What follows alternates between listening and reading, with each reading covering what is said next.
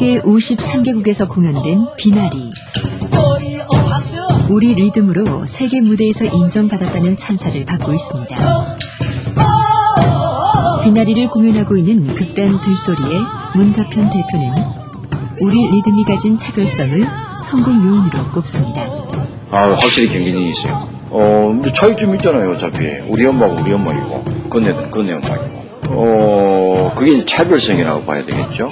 확장성도 있고, 걔네들한테 얼만큼 어필되고 같이 갈 수 있느냐라는, 어, 형태만 생산해낸다면 접근은 100% 가능해요. 남과 다른 리듬을 갖고 있다는 것.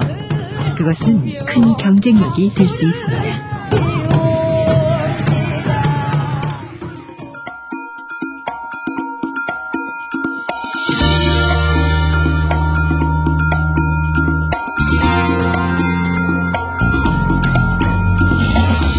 인디언들은 한 사람이 죽으면 세계가 하나 사라졌다고 이야기합니다. 그 사람은 좋아하는 바위가 따로 있고, 자주 가는 사냥터가 따로 있고, 자주 가는 길이 따로 있고, 만나는 사람들이 따로 있었기 때문에 그 사람의 세계는 누구와도 달랐다고 믿는 것입니다. 리듬도 그렇습니다. 내가 남과 다르다면 나의 리듬 역시 남들과는 달라야 할 것입니다. 하지만 2012년 대한민국에서 당신의 리듬은 어떻습니까? CBS 특집 다큐멘터리 당신의 리듬은 무엇입니까? 3부 내게 맞는 리듬은 따로 있다. 오늘은 우리에게 맞는 리듬이란 무엇인지 함께 찾아봅니다.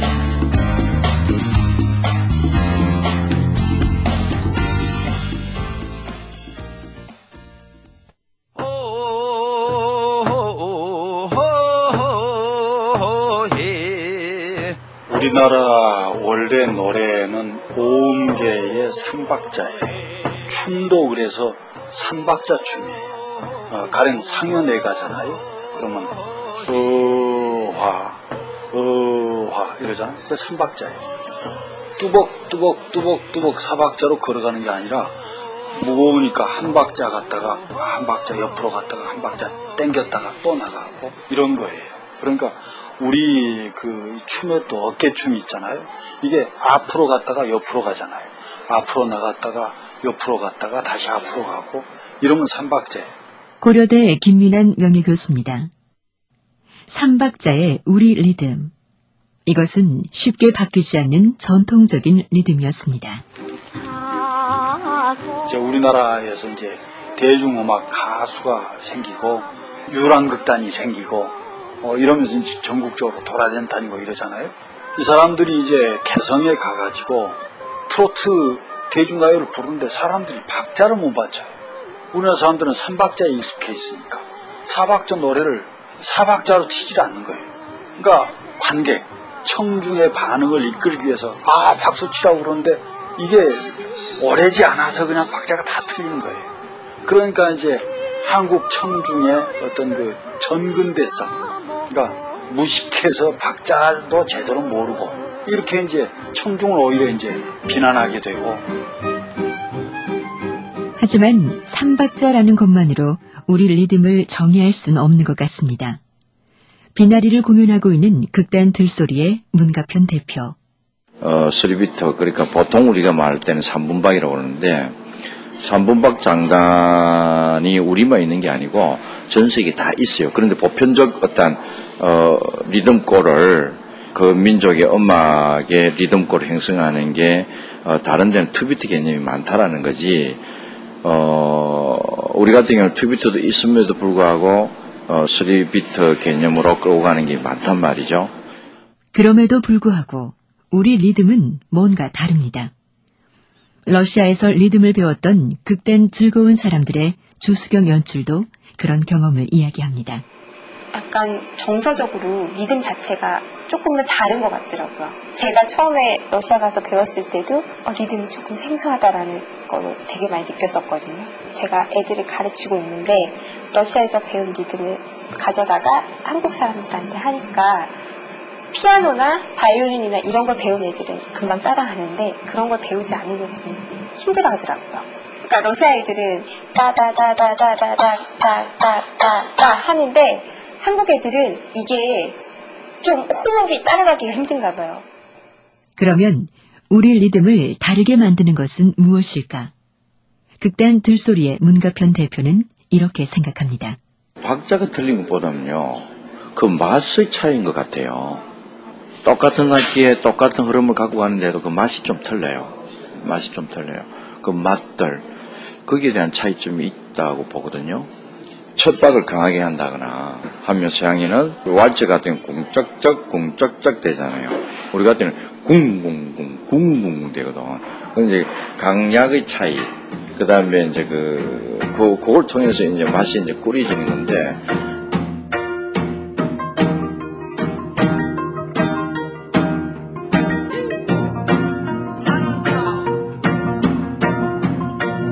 하지만 우리나라에서는 그 리듬이 적지 않게 왜곡된 것 같습니다. 고려대 김민환 명예교수입니다. 이제 일본 사람들은 대중음악을 서양의 팍스트롯을 받아들이면서 자기들 그릇으로 받아요. 그러면서 가사를 7호조 가사로 받아요. 이걸 우리가 이제 그대로 들여와요. 그래가지고 최초의 그 어떤 그 대중음악이라고 할 수 있는 최남선 씨의 경부철도가 아, 우렁차게 달리는 기차 소리에 그게 이제 일본 7호조를 본딴 거예요. 일제시대는 거의 7호조예요. 그러니까 입학할 때 학교 종이 땡땡땡 어서 모이자 7호조잖아요. 졸업할 때 빛나는 졸업장을 타시는 이께 7호조예요. 우리가 아주 좋아하는 푸른 하늘 은하수 하얀 쪽배에 7호조예요. 어, 거의 7호조예요.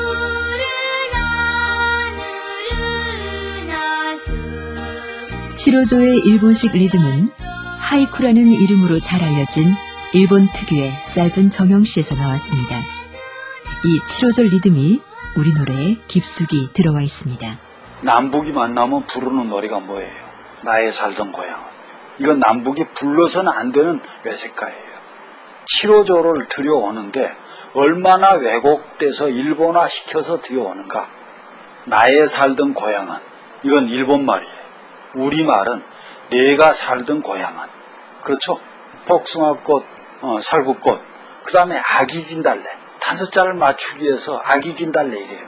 진달래가 아기 진달래가 어디가 있어요? 서양 것이 오고 일본 것이 오고 그러면서 우리 전형적인 것이 없어지고 점차 이제 사라져가고 지금 이제 한류가 나오고 있는데 그 중에 한국 게 뭐가 있어요? 한류라 그러면 뭐 한국적인 것이 있어야 되잖아요.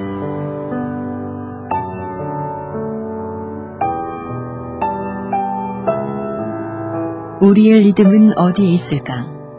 그리고 지금 우리가 가진 리듬은 과연 누구의 것일까? 다시 질문하게 됩니다.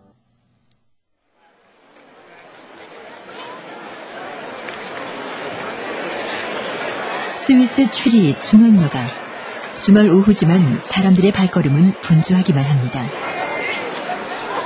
1999년 캘리포니아 주립대 리바인 교수팀의 연구에서 스위스는 세계에서 삶의 속도가 가장 빠른 나라로 꼽혔습니다. 그리고 지금은 그때보다 더 분주해졌습니다. 누구나 일을 맡길 때는 좀 더 빨리 해줄 수 있는 사람을 찾잖아요. 경쟁에서 이기기 위해선 빨리 해야 한다는 부담을 느끼게 되죠. 그러니 이런 이유가 사회를 빨리 돌아가게 만드는 거 아닐까요? 어, 스위스에서는 어, 모든 게 프로그램되어 있어서 정해진 대로 움직입니다. 저로서는 따라가기가 쉽지 않아요. 나 스스로는 내 삶의 속도를 느리게 만들고 싶은데요.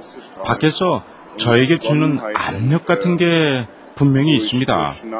어쨌든 나는 침착하게 살고 싶어요. 보다 계획적인 생활을 통해서 그런 압력들을 이겨내면서 살아가고 싶습니다. 이런 압력을 느끼는 나라가 스위스뿐은 아닙니다. 속도에 대한 요구가 되게 크잖아요.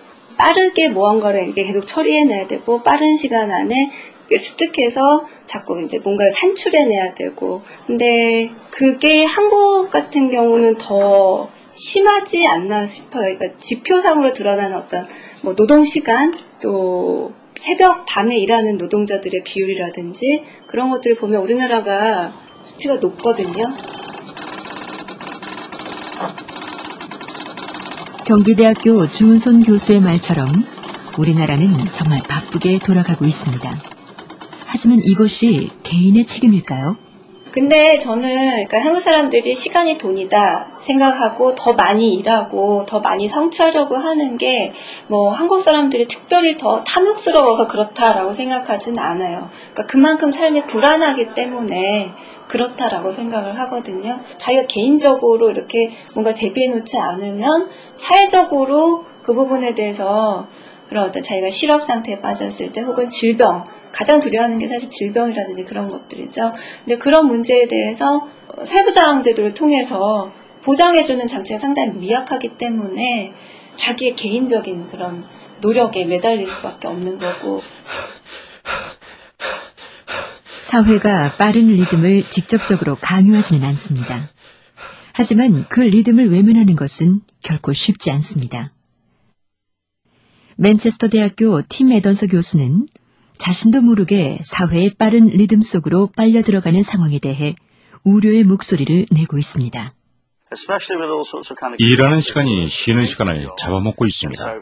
특히 창조적인 직업이라고 하는 곳에서 그렇습니다. 집에 가서도 동료가 보낸 이메일을 보게 돼요. 그거 한 번은 그냥 몇분 정도를 쓸 뿐이지만 이런 식으로 일이 점점 쉬는 시간을 지배하게 되는 것이죠. 우리 여가 시간을 짜내야 하고 짧은 시간에 이것을 해야 하고 저것을 해야 하고 우리 생활이 더 생산적으로 될지 몰라도 스트레스는 더욱 커집니다.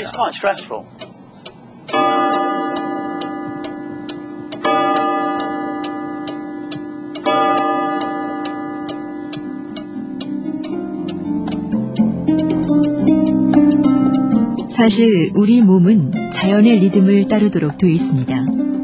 특히 낮과 밤의 변화에 따라 잠들고 깨고 활동하는 24시간 주기의 리듬은 우리 몸의 가장 중요한 리듬 중 하나입니다. 물론 똑같이 24시간을 산다고 해도 그 리듬은 사람에 따라 다른 모습으로 나타날 수 있습니다.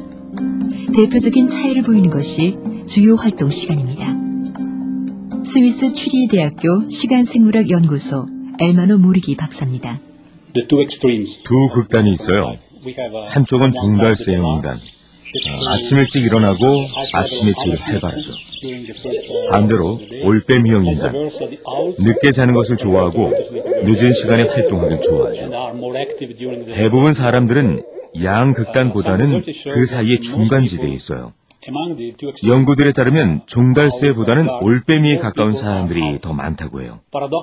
그런데요, 출근 시간이든 등교 시간이든 사회는 보통 종달새형 인간들의 부지런한 생활에 맞춰져 있죠.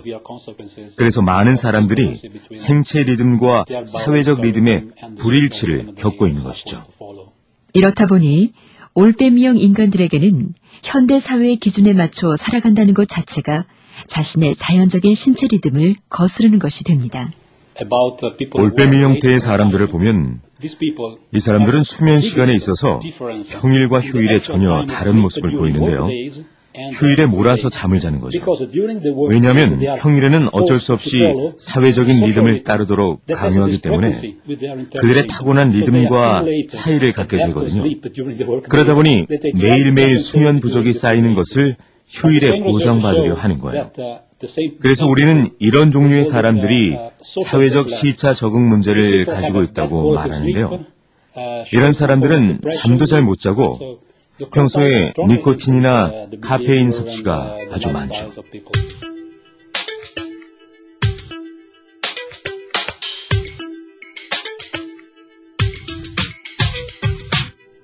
우리 사회는 구성원 모두가 예외 없이 사회의 리듬을 따를 것을 요구합니다.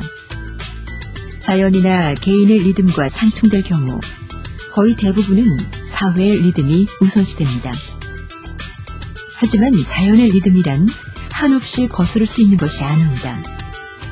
맨체스터 대학교 팀 에던서 교수는 빠른 리듬 일색의 현대 사회가 가진 문제점을 지적합니다. 사회는 너무 자연 리듬을 억압하고 인공적인 리듬을 강요하고 있습니다. 인공적인 리듬이 너무 많이 부과되는 것은 위험해요. 인체는 적응력이 뛰어나긴 하지만 그것도 한도가 있을 겁니다. 더 빨리 움직이도록 하고 자꾸 재촉하기만 하면 결과는 뻔하죠. 스트레스 때문에 비극적 결과를 낳는 사람들을 자주 보잖아요. 우리 몸은 빠른 리듬과 느린 리듬이 조화를 이루어야만 합니다. 우리는 열심히 일하는 것을 좋아하지만 일만 하다 보면 미치게 됩니다. 잠시 멈추고 쉴 시간도 있어야죠. 엘마노 모리기 박사는 사회의 리듬을 맹목적으로 따라가는 것이 얼마나 위험한지 경고합니다. 신체 리듬을 희생하는 것도 한계가 있어요. 어, 기껏해야 하루 서너 시간 정도지 어, 계속해서 신체 리듬이 훼손되는 사람, 어, 그러니까 예를 들어 교대 근무자 같은 경우에는 그 결과가 심각해요. 그들은 경각심이 떨어지고 어, 사고도 많아지고 활동량이 적어지고 잘 때 불안감을 느끼는 문제를 많이 겪어요. 게다가 부정기적으로 야간 근무를 하는 사람들은 문제가 더 심각하죠. 연구에 따르면 이런 사람들은 여러 종류의 암 발병 확률이 훨씬 높게 나타났어요. 밤에 자꾸 빛을 쬐면 면역 체계도 이상이 생겨서 어, 종양도 많이 생기고 당뇨병도 늘어난다고.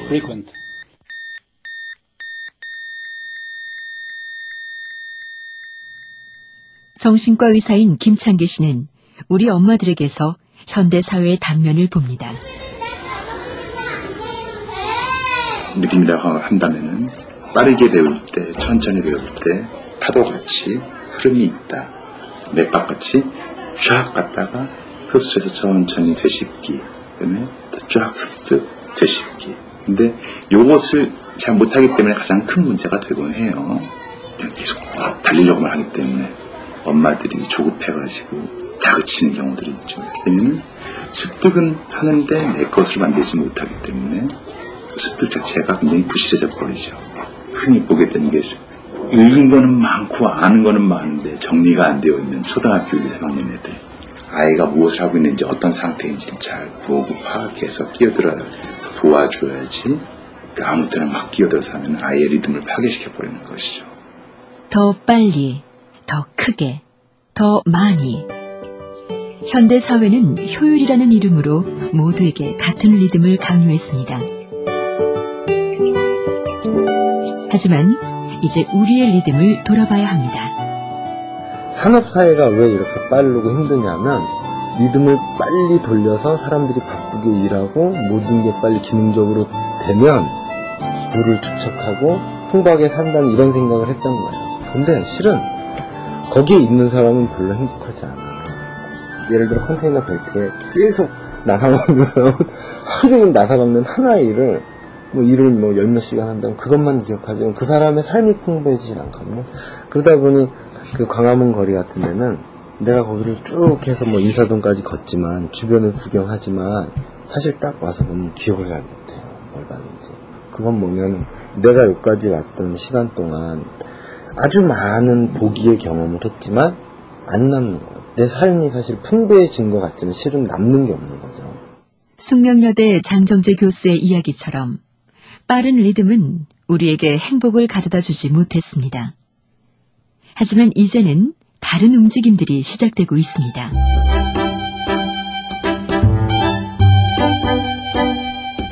경기도 파주에 위치한 보리출판사의 윤구병 대표입니다.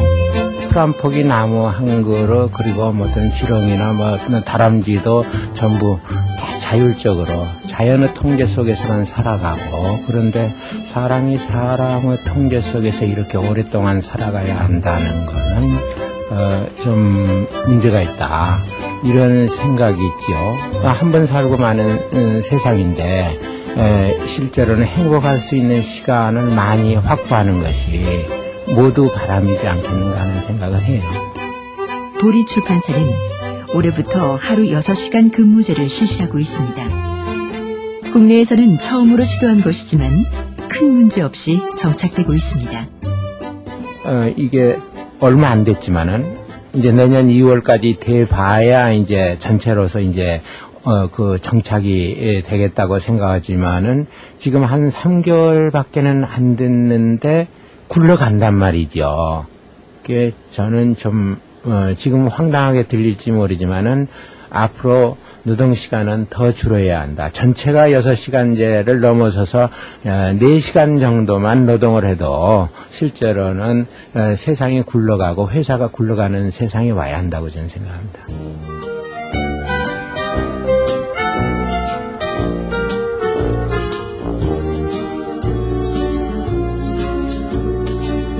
새로운 리듬을 갖는다는 것이 정말 가능할까요? 맨체스터 대학교 팀 에던스 교수는 사회의 리듬이란 얼마든지 달라질 수 있는 것이라고 이야기합니다. 심지어 잠을 자는 방법까지도 말이죠. 한국이든 영국이든 대부분 나라에서는 한 11시쯤 잘 거예요. 제일 좋은 것은 한 번 잠들면 깨지 않고 자다가 아침에 일어나는 것이죠. 그런데 중세 영국에서는 그렇게 자지 않았습니다. 그들의 리듬은 완전히 달랐죠. 그들은 어두워지면 9시나 10시쯤 자기 시작했어요. 그러다가 다시 일어납니다. 3시쯤 일어나서 얘기하거나 일하거나 두세 시간을 그러다가 다시 두 번째 잠을 잡니다. 그리고 아침에 일어나서 일하러 가거나 학교에 가는 거죠. 사회의 리듬이라는 것이 자연과 신체의 리듬을 반영해서 만들어지는 것이긴 하지만 문화에 따라서는 그게 전혀 다른 형태로 나타날 수 있는 거예요. 그리고 포항공대 김승환 교수는 우리 사회의 리듬이 의외로 쉽게 바뀔 수도 있다고 생각합니다. 굉장히 큰 리듬이 있다가 그냥 없어진 형태의 굉장히 큰 이제 변화가 어떻게 보면은 굉장히 작은 변화 부터 시작해서 급격하게 그렇게 증폭이 돼서 이제 커질 수 있고요. 특히 사회현상에도 그런 게 많은데 한 사람이 쭉 가면은 뒤에 사람이 영어도 모르고 따라가고 뒤에서 다시 또 따라가고 하다 보면 우 하고 몰려가는 현상들 있잖아요. 한 사람 행동을 주위에서 따라하고 모방하고 모방할 때는 어떻게 해서는 문턱이 좀 더 낮아져가지고 좀 더 쉽게 할 수 있고 그러면 또 다른 사람들은 또 그걸 훨씬 더 쉽게 또 모방을 하고 그러면서 전체적으로 갑자기 사람들이 와 하고 이렇게 몰려가는 그런 일들이 사실 주위의 사회에서 크게 일어나죠.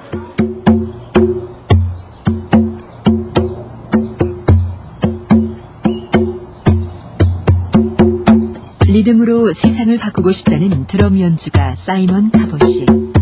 그는 리듬의 동조 현상에 주목합니다. 동조 현상이라는 게 있어요. 과학적인 현상인데 어떤 리듬을 만나면 거기에 맞춰서 가게 되는 거죠. 드럼 합주가 가능한 이유이기도 한데요. 누가 강한 리듬을 연주하면 다른 사람들이 쉽게 그 리듬에 따라가게 되는 거예요. 누군가 우리를 나쁜 리듬으로 끌고 간다고 해도 우리는 자연스럽게 거기에 동조하게 돼요. 왜냐하면요, 아, 인간은 리듬을 따라가려는 욕구를 타고났지만 그 욕구가 리듬이 좋은지 나쁜지를 판단해 주지는 않거든요.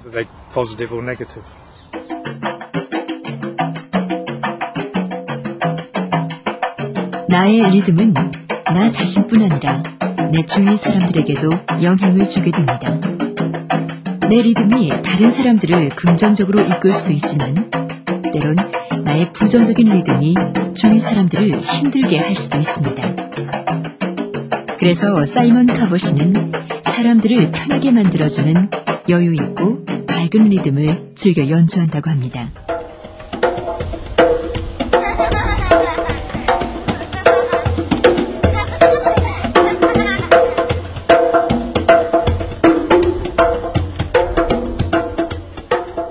당신은 어떻습니까? 지금 당신의 리듬은 무엇입니까?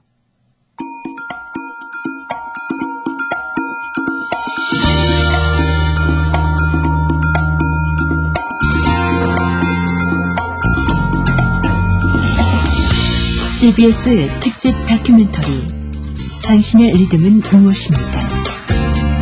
제3부 내게 맞는 리듬은 따로 있다.